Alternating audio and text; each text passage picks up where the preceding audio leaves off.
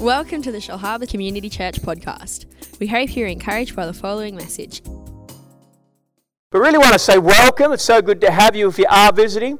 Um, for those of us that are here today, my prayer or our prayer is that you would receive something from the Word of God today as we share and continue along our series, The Jesus Lifestyle. We started it a few weeks ago, basing it on the words of Jesus from Matthew chapter five all the way through to Matthew chapter seven. And over the coming weeks, we've look, been looking at and going to look at what Jesus taught his followers about what their lifestyle should look like. Like. Um, the world's culture today, the, the culture that we live in, is so focused on the external, how we look, what we wear. But what we find through Scripture, time and time again, God is more interested in what's going on inside than what we're wearing and looking like on the outside. He's more interested, you know, the Bible says that man looks at the outside, but God looks on the heart. And uh, so the culture that we live in today is so focused on the externals, but God, Jesus, is so interested on the internals, what's happening in our hearts. And the question that we've looked at a couple of weeks and want to look at again this morning is, where do we draw most of our thoughts about what our lifestyle should be? Our lifestyle, the way that we live, the way that we respond to situations, the way that we, we talk, the way that we view other people, the way that we view the city, the town that we live in, the way that we view our homes. Where do we draw most of our, our thoughts about our, our lifestyle from? I would say without exception it's from the for the culture that we live in. It's from the, the media, the T V, the, the stuff that's always bombarding us twenty-four seven. And I think this thought's so true as Christians. We have to be so careful that it, we don't get caught up in the world's projection of what our lifestyle should be, but continually remind ourselves that we are nothing and are stewards of everything. Wanted to stop right there this morning because as I was praying in the office today, I really felt that God wanted to bring a reminder to, to us again, many of us again, from the, the story that Jesus told, the parable. What's a parable? A parable is an earthly story with a heavenly heavenly meaning. Jesus tells a parable in Luke chapter twelve, and it's around, I started this series of a number of weeks around the bigger barn syndrome. There was a guy there that was blessed by God. He uh, he built some barns, but he had so much more um, stuff that he started to acquire. What he thought within himself is that rather than give the money away, what I'll do is I'll continue to store up, I'll build myself bigger barns, I'll start to gather as much resource as I can, and then I'll sit on those barns and I'll look back and say, wow, Sol, you've done so well for yourself, enjoy the rest of your life.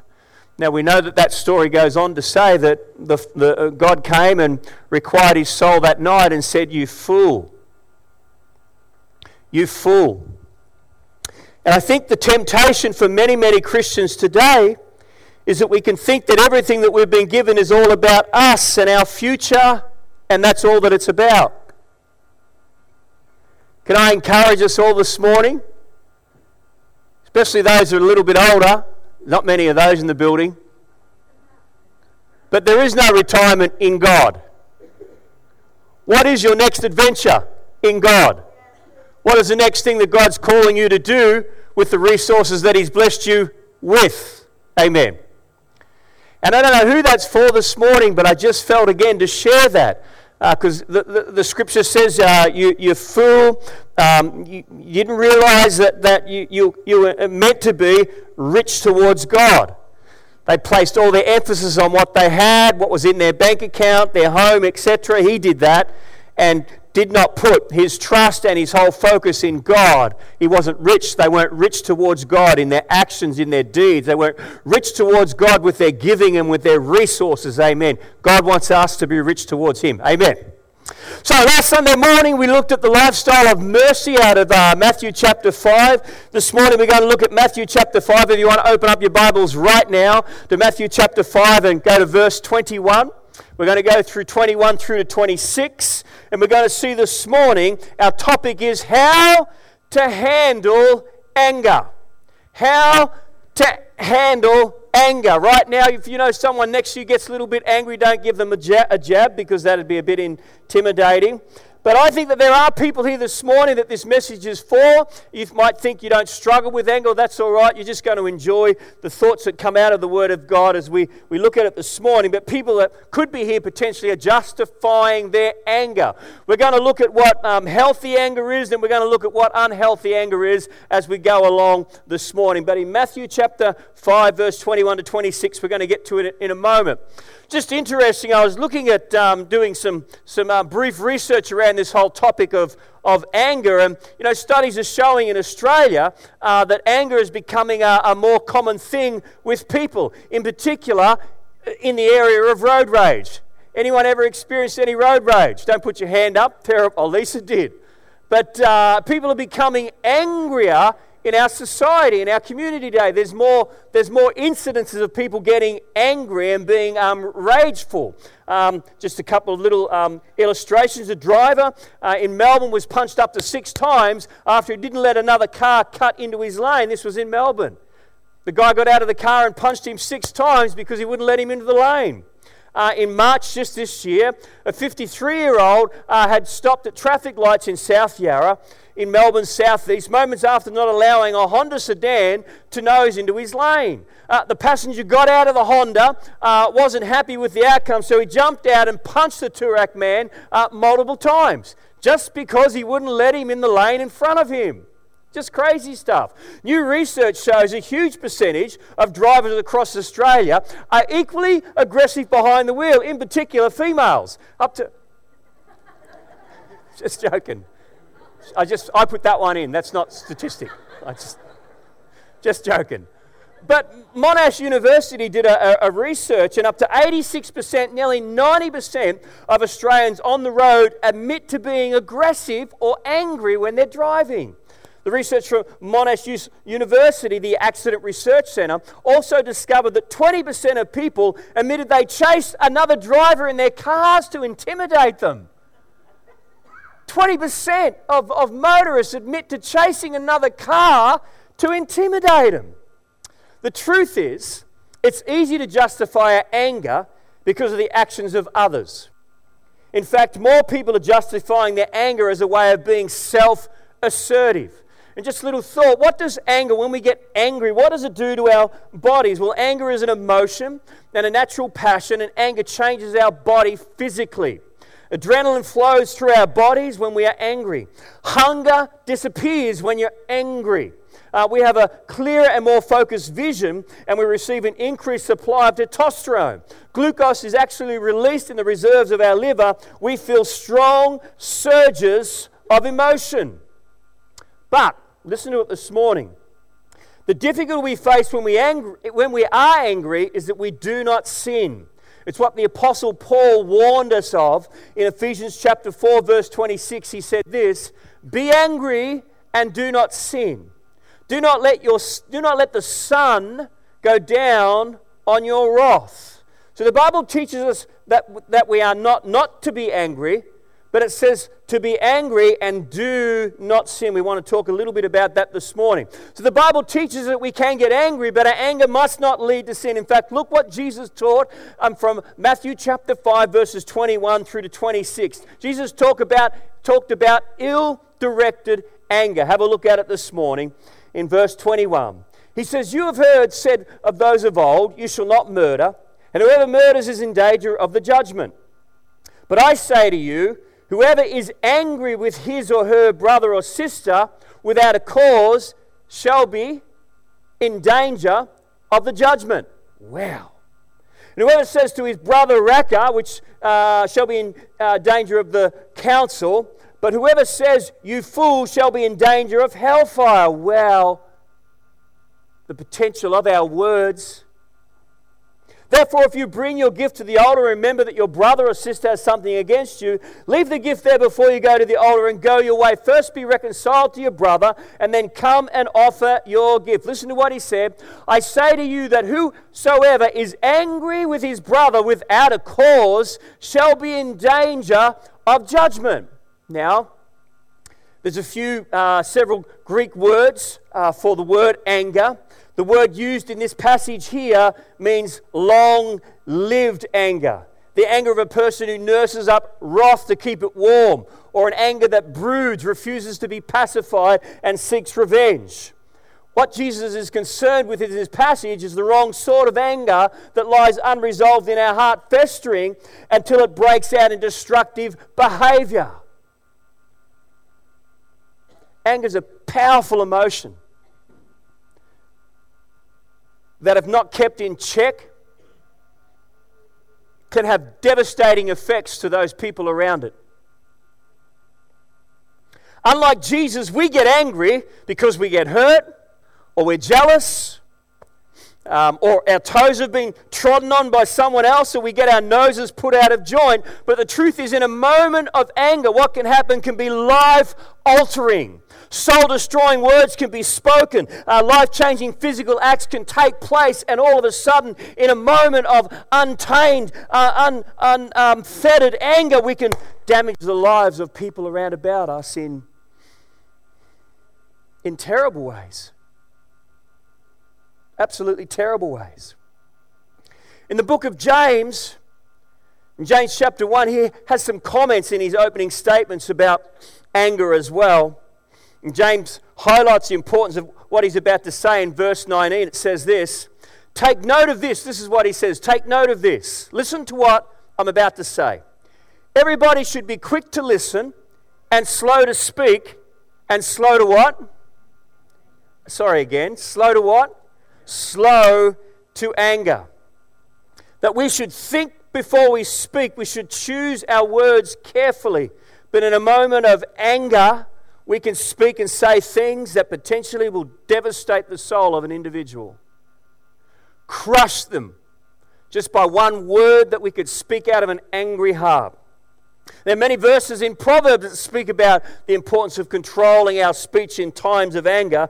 In Proverbs seventeen twenty-seven, it says, a man of knowledge uses words with restraint, and a man of understanding is even-tempered. Jesus himself brings a warning and says it just in the few verses before. And whoever says to his brother, Raca, empty head, that's how it's how it's um, defined there, empty head shall be in danger of the council, but whoever says you fool shall be in danger of hellfire. What? What? That is just scary.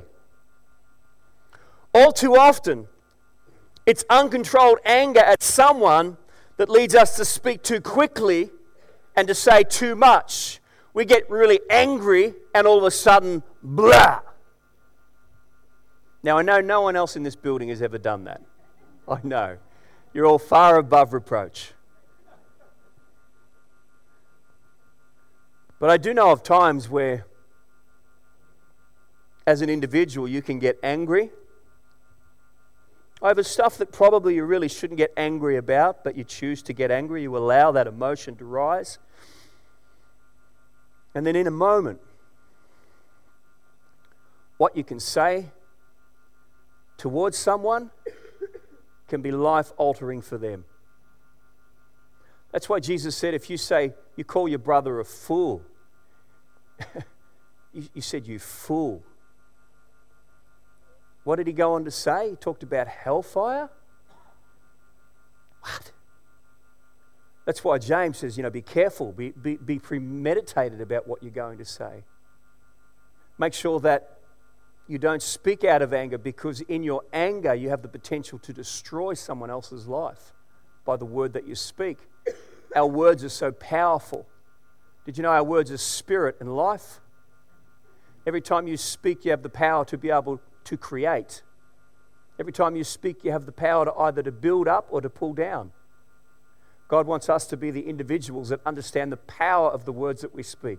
In the beginning, God said, and there it was. Amen? We serve a God that's created by the words that he speaks. We have the same potential within as well. Hallelujah. When we speak, we have the ability to be able to create. Scary thought. Let's move on. So, um, so what James is saying about anger, he's not saying never be angry or anger is always sin, but he does say be slow in becoming angry, implying that all anger is not wrong or sin. So what does the Bible say about anger? I just wanted to bring it to our attention, to our thoughts this morning. I want to highlight today that not all anger is wrong. I believe that there's such a thing as righteous anger and indignation towards evil. That's the sort of anger that's okay. Amen? In fact, we find in Scripture there's a time to be angry, but it's called righteous anger.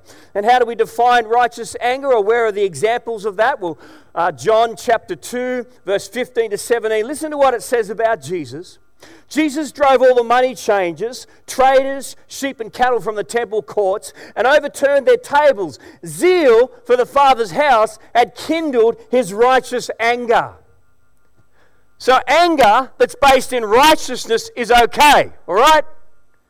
Anger towards unrighteousness. That's what Jesus was demonstrating there. Um, he, the zeal for his father's house king, kindled his righteous anger. Anger towards unrighteousness is okay.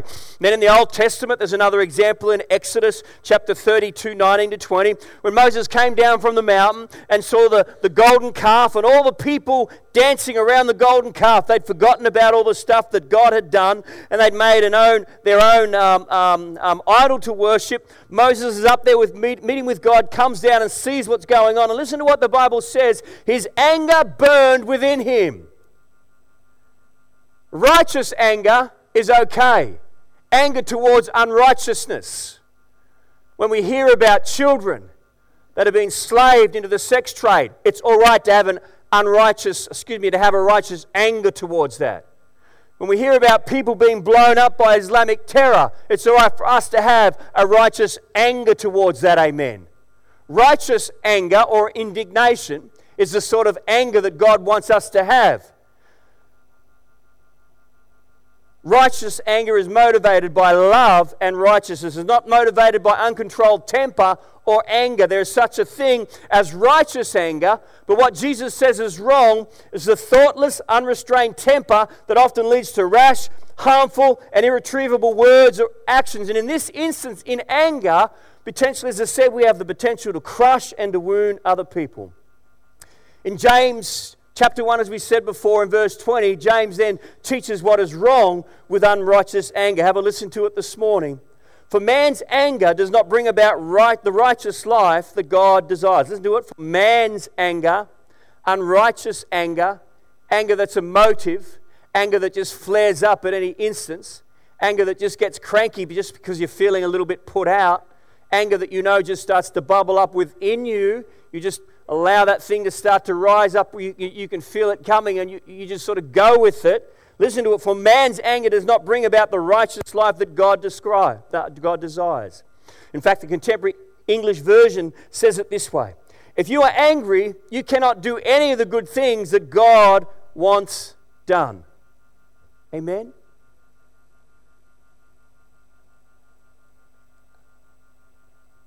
Righteous anger. Indignation towards the injustice towards others is good. Amen. Let's not be loose-limbed Christians, you know, just everything's all right and what. No. There are times where we need to rise up in our spirit and say, no, that's wrong. Let's pray in Jesus' name. But anger that's just based out of our emotions and we just fly fly off the handle and we just think because someone's upset us, we just we're just going to give it to them. Well, that's wrong. That's why Jesus said there, uh, anger towards a brother without a just cause is going to open you up to judgment. So we're going to finish with just these two little thoughts this morning. Number, number one, anger hurts both ourselves and other people. When we have unrighteous anger and we get flared up on the inside, potentially it will hurt ourselves and other people. I- illustration for that was Cain that killed Abel in anger, and because of that he became a marked man. He killed his brother out of anger towards him. Moses struck the rock in the Old Testament in anger instead of speaking to it, and he fortified the promised land. He struck the rock in anger and fortified the promised land.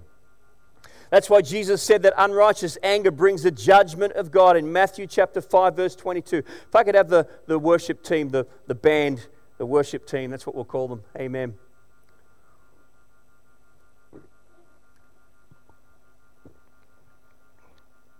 Just to finish this morning, with what the, the Bible says that we should do with our unrighteous anger. I don't know this morning, but I would expect there are people here that, that struggle with anger. At times you just find it so easy to flare up and just to act out. I believe today God wants to encourage you to say, no, uh, that's not what you need to be doing as a son or a daughter of God. Because your anger has the potential to destroy those around about you. Your anger has the potential to limit the potential of other people as well. Amen? So this verse of scripture here, I'll finish with this morning. Colossians chapter three, verse eight. What does it teach that we should do with our unrighteous anger? Listen to it in verse eight. It says, but now you must rid yourself of all such things as these: anger, rage, malice, slander, and filthy language from your lips. Do not lie to each other, since you have taken off the old self with its practices. Listen to it. And have put on the new self, which is being renewed in the knowledge of the image of its creator. The first key to overcoming anger is to choose to daily to put off the old man, that sinful nature, and every day choose to put on the new nature, the new man. It's a choice that we get to make, but every day we have the opportunity. And so as we conclude this morning, the question is, is your anger potentially destroying those around you? Could we all just bow our heads and close together? Lord, we thank you. Is your anger potentially destroying, destroying, harming, affecting, limiting those around you? While every head's bowed and eyes closed this morning. Father, I just thank you for every person that you know here today. Father, for individuals this morning that maybe have left and allowed their anger to be unchecked, unfettered, then right now in Jesus' name, Right now, in Jesus' name, we thank you today that you'll bring to their understanding, to their mind, to their soul, their body, their spirit today, that you've called us to have a righteous anger, not an unrighteous one.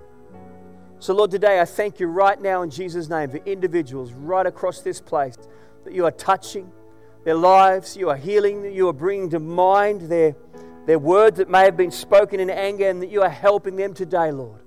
Helping them today. In Jesus' mighty name. And everybody said, amen. Amen.